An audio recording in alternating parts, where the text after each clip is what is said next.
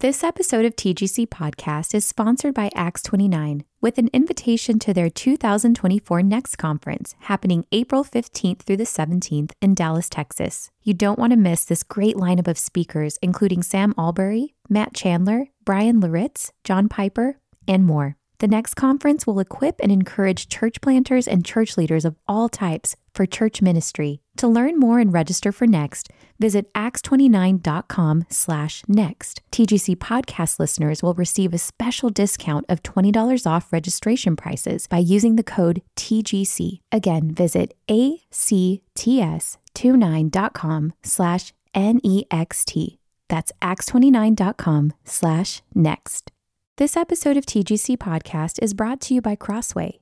In today's rapidly changing culture, ancient liturgical tradition is not only biblical, it's essential. In Crisis of Confidence, Carl Trueman analyzes how creeds and confessions can help the Christian church navigate modern concerns, particularly around the fraught issue of identity. He contends that statements of faith promote humility, moral structure, and a godly view of personhood, helping believers maintain a strong foundation amid a culture in crisis. Pick up a copy of Crisis of Confidence wherever books are sold, or visit crossway.org/plus to find out how you can get 30% off. This episode of the Gospel Coalition podcast is sponsored by the Good Book Company, publisher of The Book Your Pastor Wishes You Would Read but is too embarrassed to ask. A book by Christopher Ash that helps us to see that if we want a joy filled church, we need to have a cared for pastor. More information at thegoodbook.com. This is the Gospel Coalition podcast, where we seek to renew the contemporary church in the ancient gospel of Jesus Christ. I'm your host, Colin Hansen. Today's podcast is a talk by TGC Council member Ligon Duncan on evangelizing the next generation through catechesis. It was recorded at our 2019 National Conference in Indianapolis. It is my joy to speak with you in this pre conference on the study of catechetical evangelism. Probably not a phrase that you're familiar with. So let me stop and just say catechesis is the ancient Christian practice of passing on the faith to the next generation. In the early church, when people were being prepared as converts for baptism, the early Christian pastors would teach them a course of Christian doctrine so that they understood what it was that they were affirming uh, as believers in Christ. Uh, we still have copies of some of the early texts that were used by Christian pastors to teach converts to the Christian religion. So, for instance, in the early 20th century, we discovered in Syriac a book that had been written uh, about 1800 years before by uh, Irenaeus, who was the pastor of a group of Christians in the city of Lyon in Gaul, now southern France, called the Demonstration of the Apostolic Preaching. And it basically is a biblical theological survey of the Christian religion. And it was taught to people as they prepared for baptism. So, for many, many centuries, Christians have used catechesis, that is, this. Uh, program of teaching the Christian faith for those who are being initiated into Christianity and for the children of believers. And catechisms uh, have been a standard way of passing on the Christian faith. Question, usually question and answer format uh, uh, programs to explain the basics of Christian belief. And I want to suggest to you today that catechisms, insofar as they give us a summary of Bible teaching, are wonderful tools for equipping young people to understand the gospel and to understand the Christian faith and to understand the Christian life. And in fact, catechisms can give you the language of Zion before you even understand the truth of the gospel and the truth of the scripture and give you the words that provide the anchors for you to receive the truth. Very often in my own Christian life, I have only later realized something that faithful pastors and Sunday school teachers and my parents had been teaching me since I was very, very young. And that's one of the blessings of the Christian life to suddenly realize, oh, that's what that means. Oh, that's the truth that they were trying to explain to me all those years ago. And that very process drives the truth deeper into our hearts. And we certainly need that in the world in which we live today. So, I want to talk with you today about catechetical evangelism, why biblical doctrine is good news, and help us as parents to think about what a blessing it is for us to pass along good, deep biblical doctrine to our children and how that actually helps them understand and then embrace the gospel. Scripture shows that truth, doctrine, and theology are necessary and important for the Christian life. In fact, the gospel is irreducibly doctrinal. You cannot even share the gospel without sharing doctrine. Uh, you, you can't share the gospel if you don't believe that Jesus is Lord. That's doctrine. You cannot share the gospel if you don't believe that Jesus lived, died, was buried, and rose again on the third day. That's doctrine. So the gospel is irreducibly doctrinal, and in catechizing the children of the next generation with biblical doctrine, we're helping prepare them to receive and believe biblical doctrine. Now, let me say just a few things before we dive into these biblical passages. It is true that doctrine can go wrong on people. It is true that doctrine can go wrong on people. And when it does, that's not because doctrine is bad. It's either because bad doctrine is bad or because good doctrine has been used badly. And so it's very important when we convey truth, theology, doctrine to the next generation that we understand what it is for. Because doctrine is meant to produce certain things in the Christian life. And if it's not producing those things, then we need to quickly check our doctrine and make sure that our doctrine is biblical or we need to make sure that we understand what doctrine is for.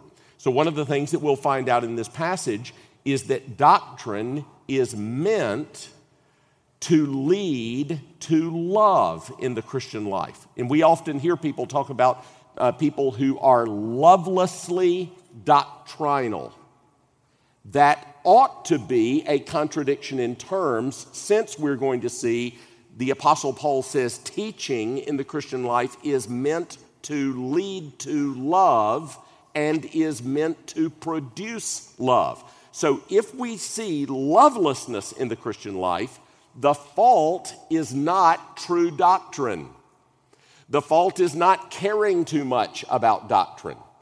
The fault is either bad doctrine or doctrine being used badly. And so we need to make sure that we know how theology is working out in our lives, in the lives of our congregations, and in the lives of the people that we're catechizing. The second thing I would say for parents is this Mr. William Still, a longtime pastor in Aberdeen, Scotland, a single man, gave some of the best advice I've ever heard given to parents. If we want to pass on the uh, faith to the next generation, these are your three priorities prayer, example, and teaching in that order. Prayer, example, and teaching in that order. I'm going to spend all the rest of my time focusing on teaching, but before we get there, I want to say prayer, example, and teaching in that order is how we pass on the faith to the next generation. Pray for your children. You pray what you care for what you care about. Uh, I cannot tell you how many testimonies I have heard of the impact of children realizing that their parents pray for them. I had, I, I, I had uh, my wife had cousins who would sneak next to their parents' bedroom doors and listen while their father prayed for them by name. And the impact at his funeral, these two adult women testified to the power of hearing their father pray for them on his knees by his bed at night and wanting to hear him. So they would put their ear to the door. The power of praying parents is unbelievable. And so, praying for your children, your example. Um, in, in your life, you live out doctrine one way or the other. You either live out true doctrine or you live out false doctrine in your life. And living out the truth shows young people that the truth is true and that you embrace it and that God is important. Think of it. By going to church on Sunday and taking your children with them, you teach them that God is more important than anything else in, in the world. Why, why else would you take a day aside to devote to Him if He's not the most important thing in the world? And so, in a world where there are a thousand other choices and competing options, simply to go to church and sit together as a family sends the message God is more important than anything else in this world. So, your example as parents put flesh on the doctrine and show young people what it looks like for somebody to believe the truth.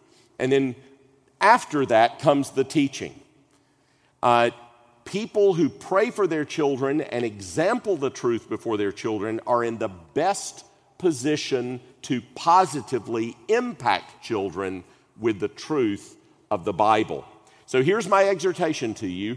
Catechize your children, teach them the truth, teach them doctrine, teach them theology, and use catechisms to do that. We have many, many options for us today, a lot of material that's been produced for us today. Let me br- briefly mention a few of those catechisms that are available to you today. You can use what is known as the Children's Catechism, which was a Protestant catechism made in the 19th century. Great Commission publications keeps it in print and keeps in print resources for parents and Sunday school teachers to use in teaching the catechism, the children's catechism to children. It starts off, by the way, with the question Who made you?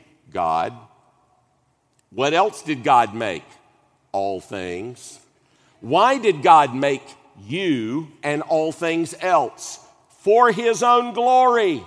What a wonderful way to start a catechism. That's the children's catechism. Or you could use the Westminster Shorter Catechism, which was written over 350 years ago in England and has been used by Presbyterians and Congregationalists and Baptists and Anglicans and others over the last 350 years or so to teach the Christian faith.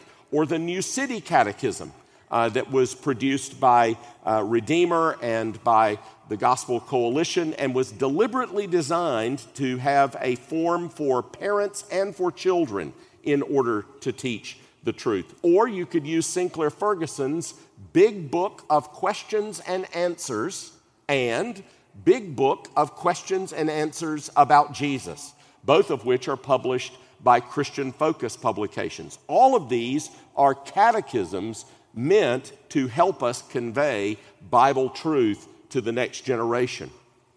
Doctrine is absolutely essential to Christianity. We live in a day and age where story is preferred to doctrine. But doctrine and story in the Bible are not competitors or enemies, they are complements and friends. It's not either doctrine or story, it's doctrine and story. And very often in the Bible, the doctrine is conveyed through story. And the story enfleshes the doctrine. Jesus does this all the time in his parables he tells stories to drive home a doctrinal or ethical truth. So remember that.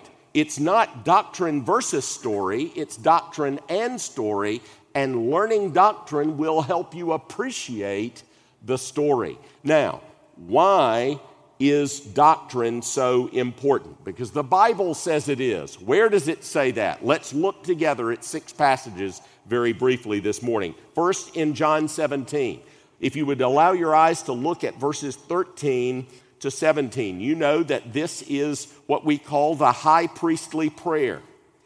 Jesus is in the upper room on the night in which he was betrayed, and he begins interceding for his disciples and for you and me to his heavenly Father in the upper room in the presence of his gathered disciples. And he says this to God beginning in verse 13 Now I come to you, and these things I speak in the world, that they may have my joy made full in themselves. Let me just pause right there. He has been teaching them ever since at least John 13. In, in the upper room, we have this long expanse of teaching. He said things to them like, In the world, you will have tribulation. But take courage. I have overcome the world. Uh, he has taught them about election. He has taught them about the Holy Spirit.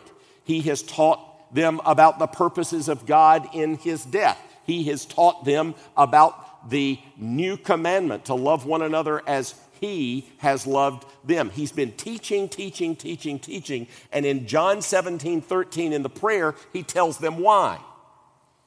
He says in prayer to God, These things I speak that they may have my joy made full in themselves. In other words, doctrine is for joy.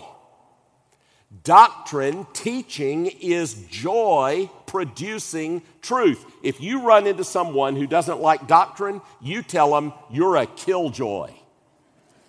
Because doctrine is for joy, and denial of doctrine kills joy.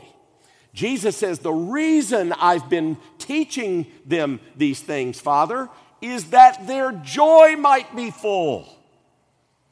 Knowing the truth of God is joy producing. And if you want children that are characterized by joy, anchor them in joy producing biblical truth. And that means teaching them good doctrine. And then, of course, he says, verse 17, sanctify them in the truth. Thy word is truth. Where does this joy producing doctrine come from? The Bible, the scriptures, the word of God. Sanctify them. How? In the truth. Your word is truth. So, right in the middle of the high priestly prayer, Jesus makes it clear that God's truth is for our joy and our growth in holiness and in this context, notice sometimes you'll hear people say, truth is not a proposition, it's a person.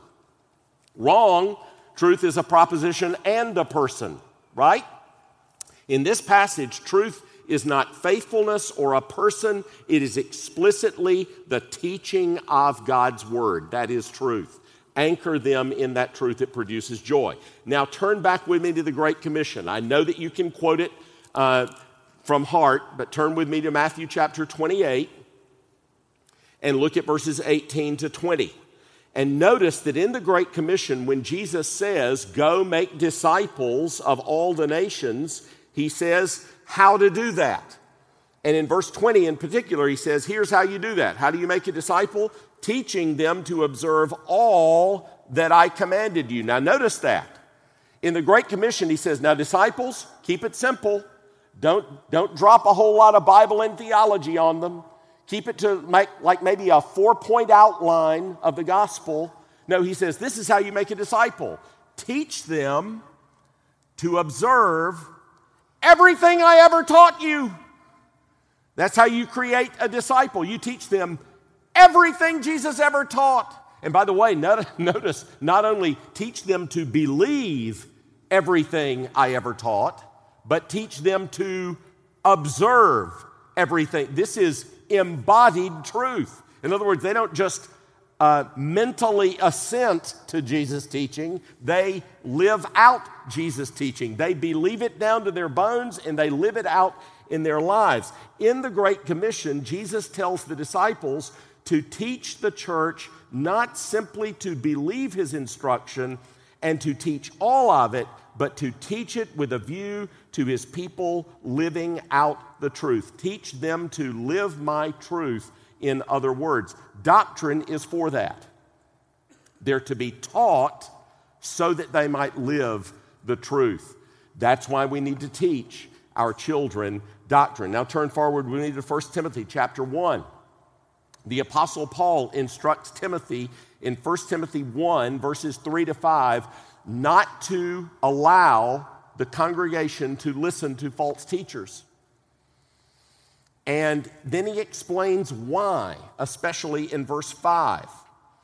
He says, The aim of our charge, the reason that I'm giving you this instruction, Timothy, not to let them listen to false teachers and to listen instead to good teaching, the aim of our charge, the goal of our instruction is love that issues from a pure heart and a good conscience and a sincere faith. Did you get that? Paul is telling Timothy negatively not to allow people to teach or listen to bad theology, and positively that good theology aims for true, heart rooted, lived out gospel love. In other words, truth is meant by the work of the Holy Spirit, by grace, to produce what in the Christian life? Love. And not a superficial love, but a love that comes from a pure heart and a good conscience and a sincere faith. Only the Holy Spirit can do that, right? Because that's heart work, that's inside out work, so that you love from the heart. You're not just copying somebody. This isn't merely external, it comes from the heart, from the desires. But the Holy Spirit uses what to do that? The truth. He uses doctrine, He uses theology in order to produce that kind of heart rooted love. Then turn with me uh, just a few verses down to 1 Timothy chapter 1, verses 8 to 11. He says that uh, he wants Timothy to make sure that the law is used how it is meant to be used in the Christian life. And he basically runs through the Ten Commandments, and then he says, here's his catch all phrase, end of verse 10, and whatever else is contrary to sound doctrine. Now, isn't that fascinating? He lists the Ten Commandments and the things that it forbids, and he says those things are contrary to sound doctrine. Now, you might have thought they're contrary to sound ethics. But he says, no, these things, disobeying the Ten Commandments, is contrary to sound doctrine, to sound teaching. And he says that he wants Timothy to use the law in accordance with the glorious gospel of the blessed God with which I have been entrusted. In other words, Paul makes it clear that doctrine and ethics are inseparable. The, the truth is meant to inform how we live. That's one reason why we teach children the truth. It's meant to inform how we live. Now turn forward a few pages to 1 Timothy chapter 6, verses 2 to 4. And Paul says this to Timothy in verse 3 if anyone teaches a different doctrine and does not agree with the sound words of our Lord Jesus Christ and the teaching that accords with godliness. It's that phrase that I want you to camp on for a second. The teaching that accords with godliness. Paul is concerned here not only with good, faithful, orthodox Bible doctrine but he even cares about retaining the words that Jesus uses in his teaching. And by the way, whereas many scholars will pit Jesus versus Paul, if you look at Paul's teaching, I'm not sure Paul have, ever had an original thought. He, whole, he wholesale plagiarizes Jesus' teaching. Uh, his famous phrase, all scripture is given by inspiration, all scripture is God breathed. Where does that come from? I think it comes right out of the temptation narratives in Matthew and in Luke. Jesus says, Man does not live by bread alone, but by what? Every word that proceeds from the mouth of God. All, every word, scripture that proceeds from the mouth of God, God breathed. Now, of course, Jesus is quoting Moses. So Paul gets his doctrine of scripture from Jesus and Moses. See, never had an original idea. And Paul is concerned not only that we would that we would retain sound doctrine, that, but that we would even use Jesus' words as we explain it. Why? Because doctrine is unto godliness. The, the reason that God wants us to believe rightly is so that godliness flourishes in our lives. And now turn with me to Titus chapter 1, verse 1, where Paul says in his greetings, um, Paul, a servant of God and an apostle of Jesus Christ, for the sake of the faith of God's elect and their knowledge of the truth which accords with godliness. Notice again, Paul connects truth and godliness. Why? Because truth is vital to godliness. The Holy Spirit, who inspires the word of truth, uses the truth that he inspires by grace in the hearts of people to create people again in the image of God, to restore the image of God in them. And therefore, teaching our children doctrine is vital to their godliness, it's vital to their joy, it's vital to production of love in the Christian life. And let me end with this one thing. What opens their hearts up to the truth from your lips is your love for them. Love opens the heart to receive the truth. That's why Robert Murray McCheyne's whole ministry was about getting to people to see Jesus' love for them so that they would return that love to Jesus. And when you show your children love, you genuinely care about them, you open their hearts up to receive the truth from your lips so that they return Jesus' love to Jesus. Thank you. Let's pray.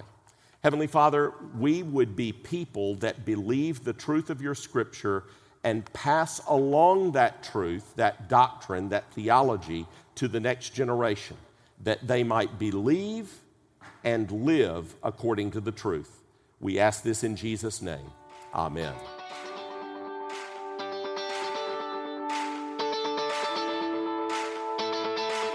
You've been listening to the Gospel Coalition podcast.